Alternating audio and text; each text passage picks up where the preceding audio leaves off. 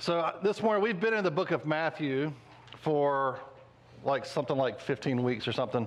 I'm gonna I'm hitting the pause button on Matthew for at least this week and next week. Maybe depending on how it goes, maybe a third week. We'll see what happens. I just have a set of things I want to talk about, and however long it takes, that's that's how long it'll be, right? And the, the reason for that is I think we are experiencing right now the biggest shift in our ecclesiology, which is how we do church, that we have seen in our lifetime or will see. You're living in a historical moment right now. It may feel like it's happening very slowly because you're in it. It's like a watched pot never, never boils when you're in the middle of a thing, you tend not to be aware that you're experiencing a tectonic shift, but maybe I think maybe most of us are aware that something is different. And so we want to, you know, we've been talking as an elder team, and one of the just kind of like, what do we do? How do we respond? And uh, one of our elders in our recent meeting said something I thought was profound, and he just said, "Sunday morning is broken, and God broke it." Just let, let us, maybe you already know this, but I'm saying it out loud. Sunday morning's broke. Now it's not destroyed, it's not on the trash heap, but it can no longer do for us what it used to do for us. And we're feeling the loss of that, the, the, the disorientation of that. I, it reminds me of um, author Alan Hirsch just said something recently, a, a metaphor, which I thought was really apt for this moment, which is some chess players, when they learn to play chess, they'll take their most powerful piece on the board, the queen, they'll take it off the board and learn to play the game expertly without the queen. And then, when they add the queen back onto the board, it's, it's they know how to play the game. They don't just depend on the queen. And that is, that's what God has done to the church, is he has taken the queen off the board. And we have to figure out how, what it looks like to be the church and do all the stuff that the church is and be all the things that the church is without depending on the queen, which is the Sunday morning gathering. And I believe those churches that continue to try to crowbar church life into Sunday morning are going to struggle more and more and more and more. And those of us who are able to adapt and shift our thinking will do great. This will be an incredibly fruitful time. I'm actually excited. So when that phrase came up in our elders meeting, I just sat up and was like, that's from God. And it's liberating when you, if you let it be, right? So I'm not saying we're throwing Sunday morning out and we're just going to not do that anymore, but the idea that when we say, let's, I'm going to church, and what we mean is I'm going to a Sunday morning meeting, that idea has been crippled. It's been hobbled by God. And so, what I want to do is just talk through over the next couple of weeks one, just what is the church? Because this reminds me a little bit of like premarital counseling or when you give someone advice about kids before they have kids. And it's like, yeah, yeah, I know I should discipline my kids, and yeah, yeah, I know I should communicate with my wife and do these different things. But then once you get married or once you have kids, suddenly all the things that you used to hear and took for granted as like just sort of everybody knows that, all of a sudden it kind of matters. Like when you're in the middle of an argument and you remember, hopefully, you remember what your pastor told you right before you got married, it actually suddenly seems like, wow, this is like the most life giving thing I've ever heard in my life. Because now it's relevant. And so I think there's some things we need to kind of go back to about basic stuff about what the church is and establish that in our hearts again. And I think if I'm wrong, it'll just be really boring for a week, all right? But if I'm right, we'll go, oh, wait a minute. This is kind of like last year, this you said this, and I was like, yeah, that's pretty good. And now I'm like, whoa, this is you know, really from God, right? So that's what I'm thinking is going to happen. And then we'll talk about some specifics that I think God has given us to start doing. Now, I, let me just say, I, God does not give me five year plans. It's just not. I don't, maybe there's, maybe no one can do that right now, but that's certainly not the way I work. It's not the way our elder team works. I'm not going to lay out for you here is what we're going to do step one, step two, step three, and everything's going to be just fine because we have a plan. That is not how this is going to work.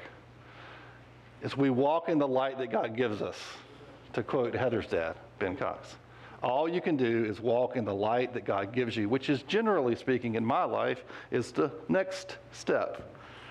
There might be a cliff after that, or there might be another step. All I know is the light is shining right in front. That's how this is going to be. Okay? That's what this kind of thing is like. So I don't want to set wrong expectations, but I do think God has given us some clear vision. All right? So we're going to talk about it. All right, so let's start with Matthew 16, verses 13 to 20. I want to just start with just what is the authority of the church? It's pretty incredible when you actually look at what the Bible tells us. It says, Now when Jesus came into the district of Caesarea Philippi, he asked his disciples, Who do people say that the Son of Man is? And they said, Some say John the Baptist, others say Elijah, others Jeremiah or one of the prophets. He said to them, But who do you say that I am? And Simon Peter, good old Peter, he's always the first to answer. Simon Peter replied, You are the Christ, the Son of the living God. And Jesus answered him, Blessed are you, Simon Barjona, for flesh and blood has not revealed this to you, but my Father who is in heaven. And I tell you, you are Peter, and on this rock I will build my church, and the gates of hell shall not prevail against it. Check this out, verse 19. It's amazing if you think about it. I will give you the keys of the kingdom of heaven. And whatever you bind on earth shall be bound in heaven, and whatever you loose on earth shall be loosed in heaven. And then he strictly charged the disciples to tell no one that he was the Christ. So Jesus is not just speaking to Peter here, he's speaking through Peter to the church. I'll prove it to you in the next verse Matthew 18, 18 to 20. This is later. He says, Truly I say to you, whatever you bind on earth shall be bound in heaven, and whatever you loose on earth shall be loosed in heaven. He's quoting himself. Again, I say to you, if two of you agree on earth about anything they ask, it will be done for them by my Father in heaven. For where two or three are gathered in my name, there I am, am I among them. I can't think of a greater authority than that. This is an incredible statement, investing immeasurable authority in the church. And in this case, in Matthew 18, he's talking about church discipline. That when the church gathers together, they have the authority in the name of Jesus to remove someone from the church. That's a heavy authority. But he says, where you two or more, how many does it take? More than one. right? More than one. Two or more gathered in his name in agreement. That's amazing. So, no other person or institution is given this authority on earth. You need to hear that. There's no other group of people there's no other person that has this kind of authority on the planet. No government, no philosophy, no king, no ruler, no celebrity, no pastor, no prophet, no teacher, no evangelist, no apostle. No man by himself has this authority. It's the church and the church alone that has it. No matter how much influence a person has, he or she does not have this kind of authority. It simply does not exist anywhere else but the church. We are it. The church, the body of Christ, is the hope of the world, and it is the only hope of the world. God has invested and only invested this authority in us. The stakes are really high. So when the church forgets herself and refuses to be the church, she deprives the world of this incredible gift, of this authority. This is why I say that the church is the hope of the world. No matter how messy she may look, she is the last best hope of the world, and trying to change the world in any kind of eternal way is hopeless without her. So, all the things you look at in the world that are broken, and you go like, God, when, when will you send an answer? You're it. Look around. This is as good as it gets. God has invested himself in you, given you his very name, his very authority to speak and to carry his authority in the world. That's what we are. Now, I'd say that's more than a meeting on Sunday. It's not less than, but it's more than that. I'm going to say that a lot. It's more than, not less than. Note that this is where two or more gather and agree, those two things. I think that's really important. This, all, this authority is not invested in one solo individual. It's also not invested in the most talented or most visible individual, like this guy. It's us. Us. From the strongest to the weakest, from the prettiest to the ugliest, from the most talented to the least talented, from the most mature to the most immature. Every single believer is included in the us.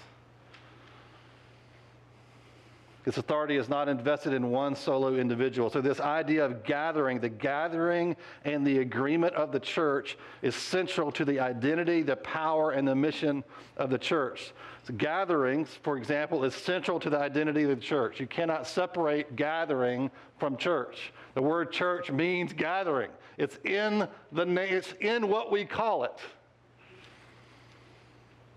So, yes, the church is more than a gathering. You are the church when you're by yourself. But if you remove gathering from the word church, you no longer have church. And those gatherings can take on many sizes and forms, but it is never less than a gathering. The church is never, ever, ever, ever, ever less than gathering together. So to tell the church it cannot gather is to tell the church it cannot be the church. You need to hear that. It's non optional. Like I said, it can be different shapes, different sizes, different forms, different ways of doing it. We must gather, and to not gather is to not be the church. This is something by for just to be clear that our government will never understand. It does not understand that gathering is central to who we are. Well, can't you just do this online? It ain't the same. You know why it's not the same? Because you're not gathered. That's why it's not the same.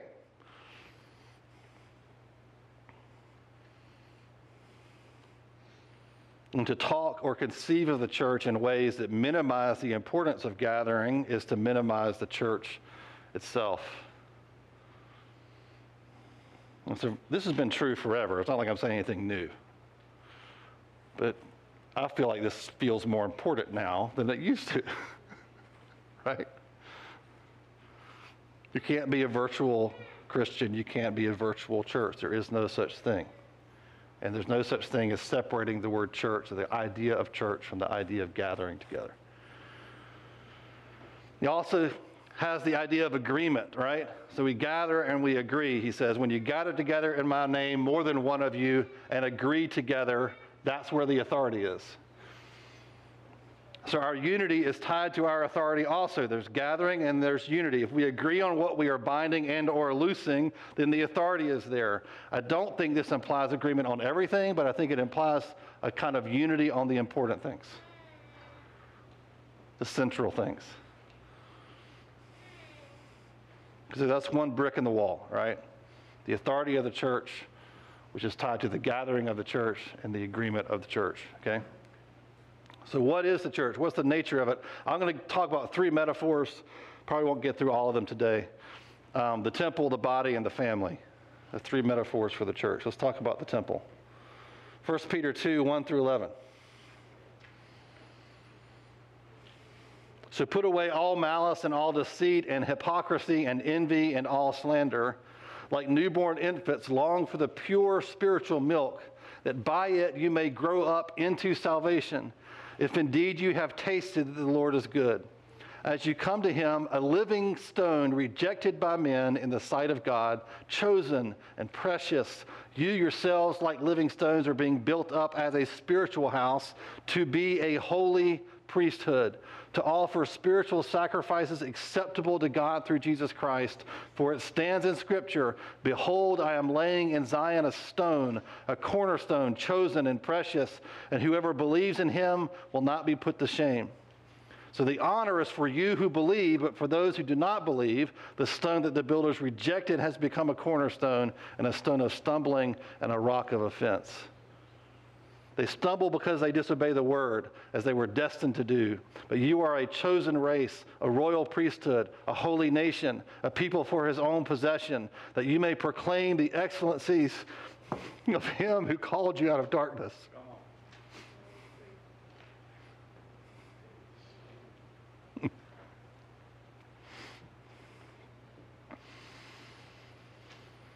who called you out of darkness into his marvelous light.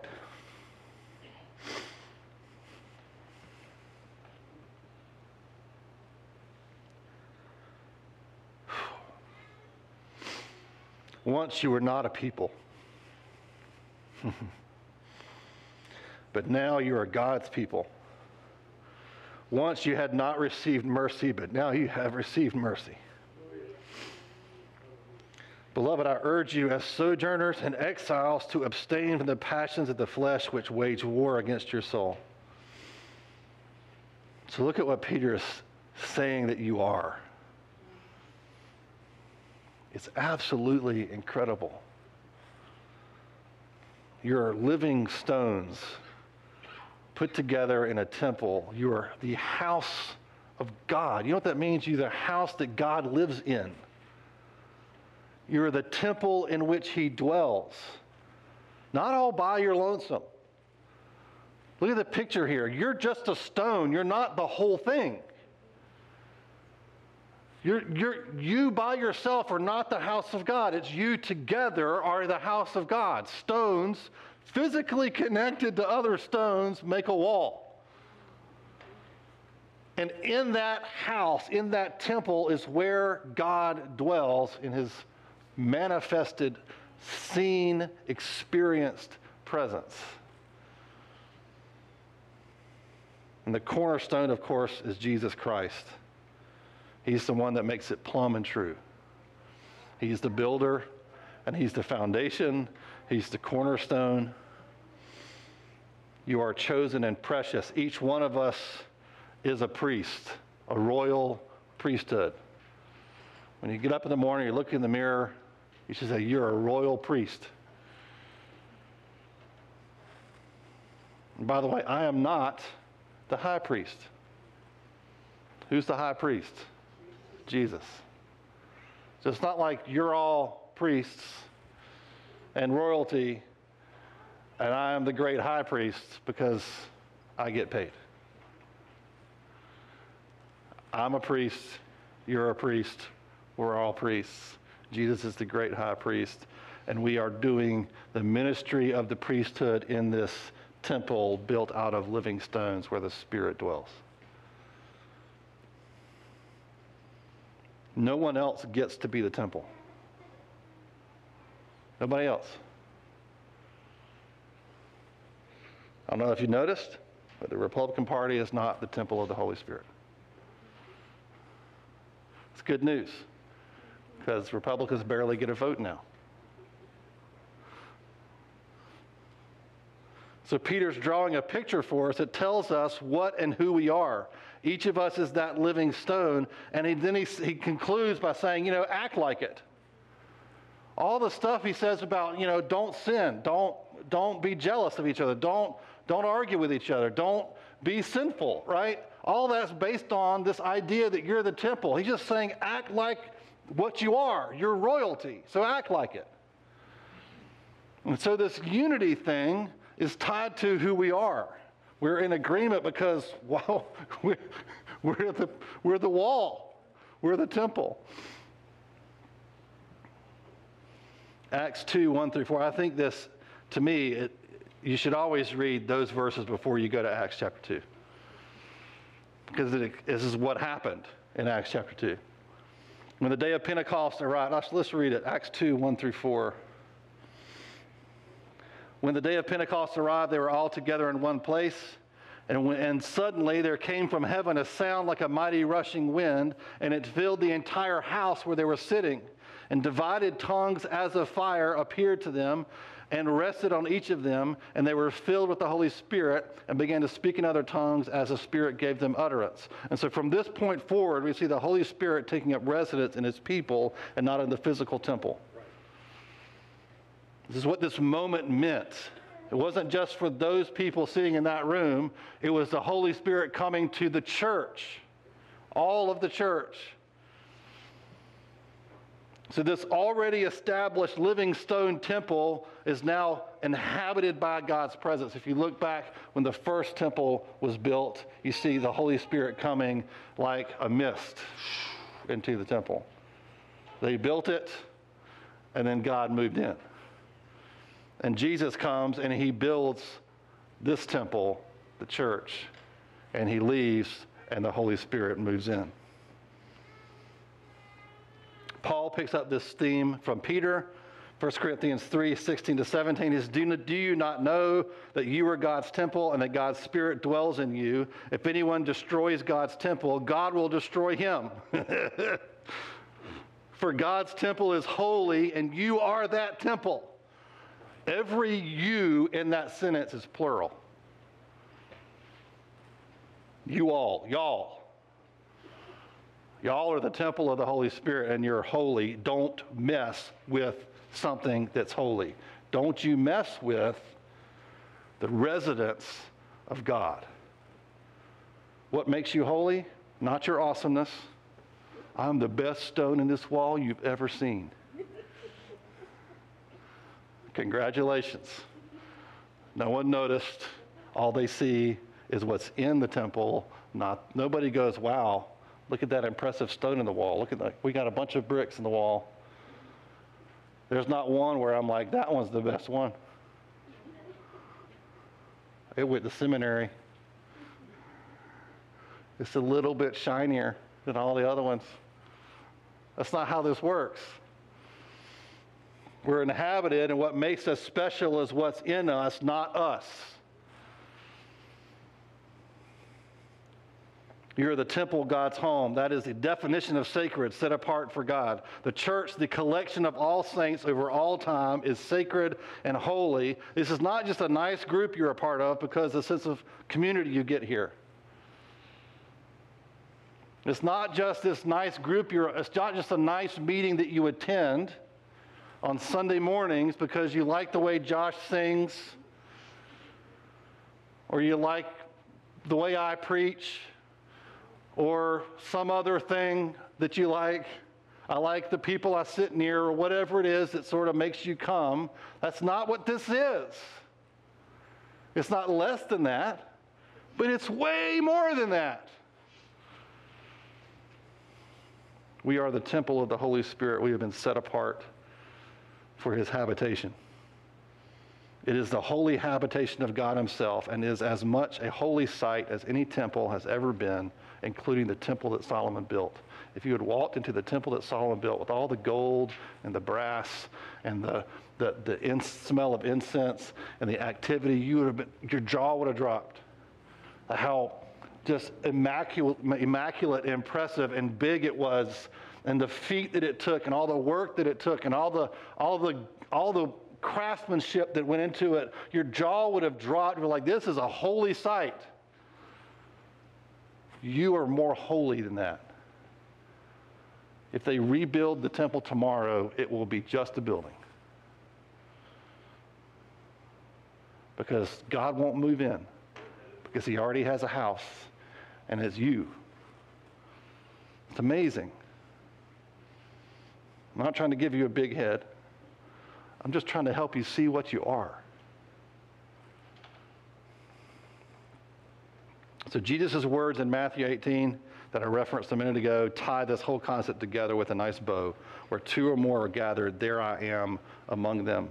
God's presence is available to us all the time. Of course, yes, you can be by yourself, in your car, driving down the road, and God is with you and you're full of the Holy Spirit. But it is not the same thing as when you're gathered together, even with just one other Christian.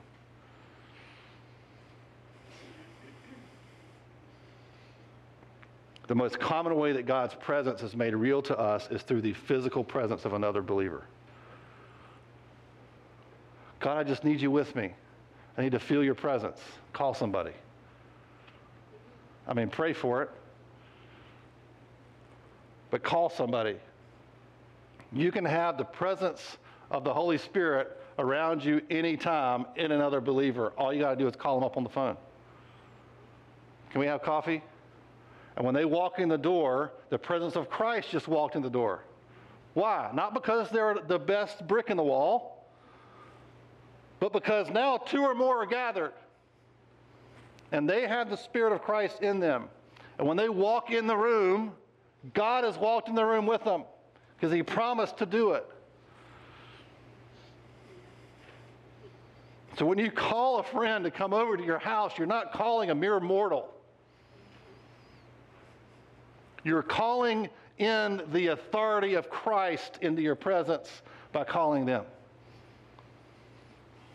It's not a small thing. That's why I just I'm so passionate about fellowship because it's not a small thing. You know, be, be laughing and eating hot dogs or whatever it is you're doing, telling stupid jokes, just having a good time. But you've gathered and you're in agreement it's amazing. This is how the presence of Christ is uh, ministered to each other, is by us ministering to each other. Again, I'm not saying you can't sit by yourself and ask the Holy Spirit to minister to you. That's a great thing to do. But do that while you just go take advantage of what He's already promised you, right? So, this is true when we are gathered together on the Lord's Day in this moment right now is what makes this moment special. But it's also true anytime we gather on any other day. Being the presence of Christ to each other is about more than a Sunday morning experience, but it's not less than that. So, one thing is for sure in 2021, we cannot depend on the Sunday morning gathering to fulfill our call to be the physical presence of Christ to each other. It will not do for us what it used to do for us. And if you're frustrated with a Sunday morning experience, welcome to the club. There is not one person, including me, who's like, this is the best. I think we should keep it this way. I think this is great. I'd rather sit and watch my phone instead of being around other people. This is less than optimal. It's a gift. What we can do is a gift. I'm not trying to be super negative, but I'm just trying to acknowledge the reality and say what everybody's thinking, all right? We can't depend on it to do what it used to do. It may yet be a part of the equation, but it cannot be all of that anymore. The old expressions of church that we have relied upon for decades are changing. I don't know how they're changing exactly. I have some thoughts about how they're changing, but I don't know what it's all going to become in the end but it ain't going to be what it used to be. So if you continue to depend, to depend on the Sunday morning gathering for your connection to the body of Christ, you're going to be in trouble. You need to hear that. If you continue to try to make crowbar the Sunday morning, the, the crippled thing that God has crippled and make it do what it used to do, make it walk straight and do everything it used to do and be what you want it to be, if you keep thinking that way, you're going to get yourself in trouble. If you continue to depend on other people to connect you instead of you connecting you, you're going to be in trouble. So I have some questions. What are your gifts and talents? You ever thought about it? Maybe it's time you think about it. Because once you get clear about that, it starts to lead you in a direction.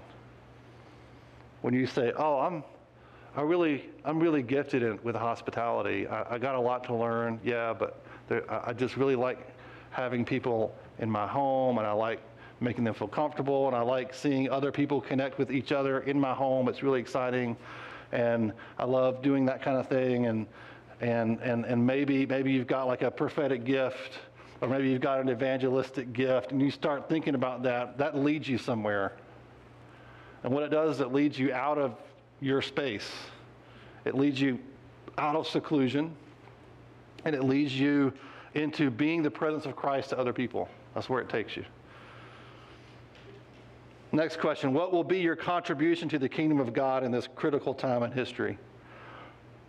When all of us are old, some of us are, have a head start on others, but when all of us are old, that will be the question that will haunt you. Is what was my contribution to the kingdom of God? Especially in the critical moment in history that I lived through. Or did I sit in my house watching YouTube and just waiting for it to blow over? That will be the thing that you ask. It will not be like, wow, did I make enough money? Did I do this? Did I do that? Did I survive? Who cares if you survived? What's it for? Right? What's your contribution? These are questions everybody has to ask, not just me. And I can't ask it for you. Third question What aspects of your spiritual life are you outsourcing to other people that you should be doing yourself? That's why I love this group that Heather's starting up, because it's about you learning to engage with the Word of God yourself and developing those habits and becoming mature and strong in that area of your life so that you are not outsourcing that to someone else. And so then, whatever I'm doing from the pulpit is like the spice on, on the roast. It's not the roast, right? I'm just spicing it. I'm helping you instead of being that source for you. Don't outsource it. What needs to change in your thinking, your attitude, and your lifestyle in order for you to become a source of strength for others in the church instead of someone who needs other people to be strong for them? How can you flip that dynamic around. I think it's really easy for us to get used to whatever maturity level we have and kind of go, I'm just going to stay here. I'm mature enough. I've, I've dealt with my anger problem enough, or I've dealt with this enough, or I understand the Bible enough, or I'm okay, I, I pray for other people enough. And we just get kind of comfortable where we are and we don't push. And God is pushing all of us to get to the point where you can stand on your own two feet and become that person that you wish was in your life. You become that person that you wish would call you up and pray for you. And you become the person that calls them up and prays for them. You become the person that sits down and helps them understand the Bible instead of you shrugging your shoulders and going, oh, well, I'll never understand this. And we flip that way of life, that way of thinking. Maybe that needs to change for you. All right, I'm out of time. I'm full like a tick on a hound, as Heather's dad would say. I want to go for another hour. I can go for another hour next week, all right? Why don't we stand up together and pray? And I'm going to. I just want to ask you to think about those questions this week. There will not be a test next week. I'm not going to be like, all right, turn in your papers. I need a list of your gifts and all the things that you're sorry about. but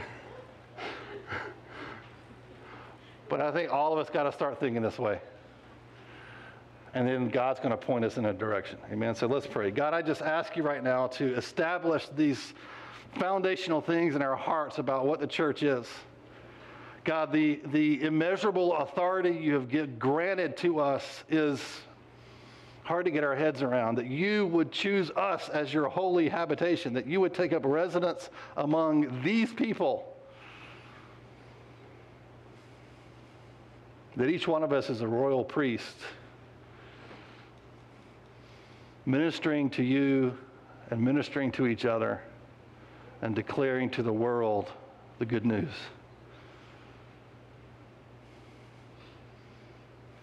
God, help us to see it and internalize that in this season. God, thank you for taking the queen off the board for a little while and teaching us how to play the game better. God, I pray in this time that nobody would get shaken loose, but God, that we would become people who adapt to what you're doing in this moment. Every one of us. God, nobody, we would lose no one to the world. God, that no one would give up hope, but instead that you would fill us all with clear vision about who you've called us to be. And God, as we sang this morning, God, we lay ourselves down. God, I agree with Josh's prayer that submission to you is the greatest freedom we could have. That's the best life. And so, God, we just lay ourselves down at your feet and we say yes to you, whatever you call us to do, wherever you call us to go.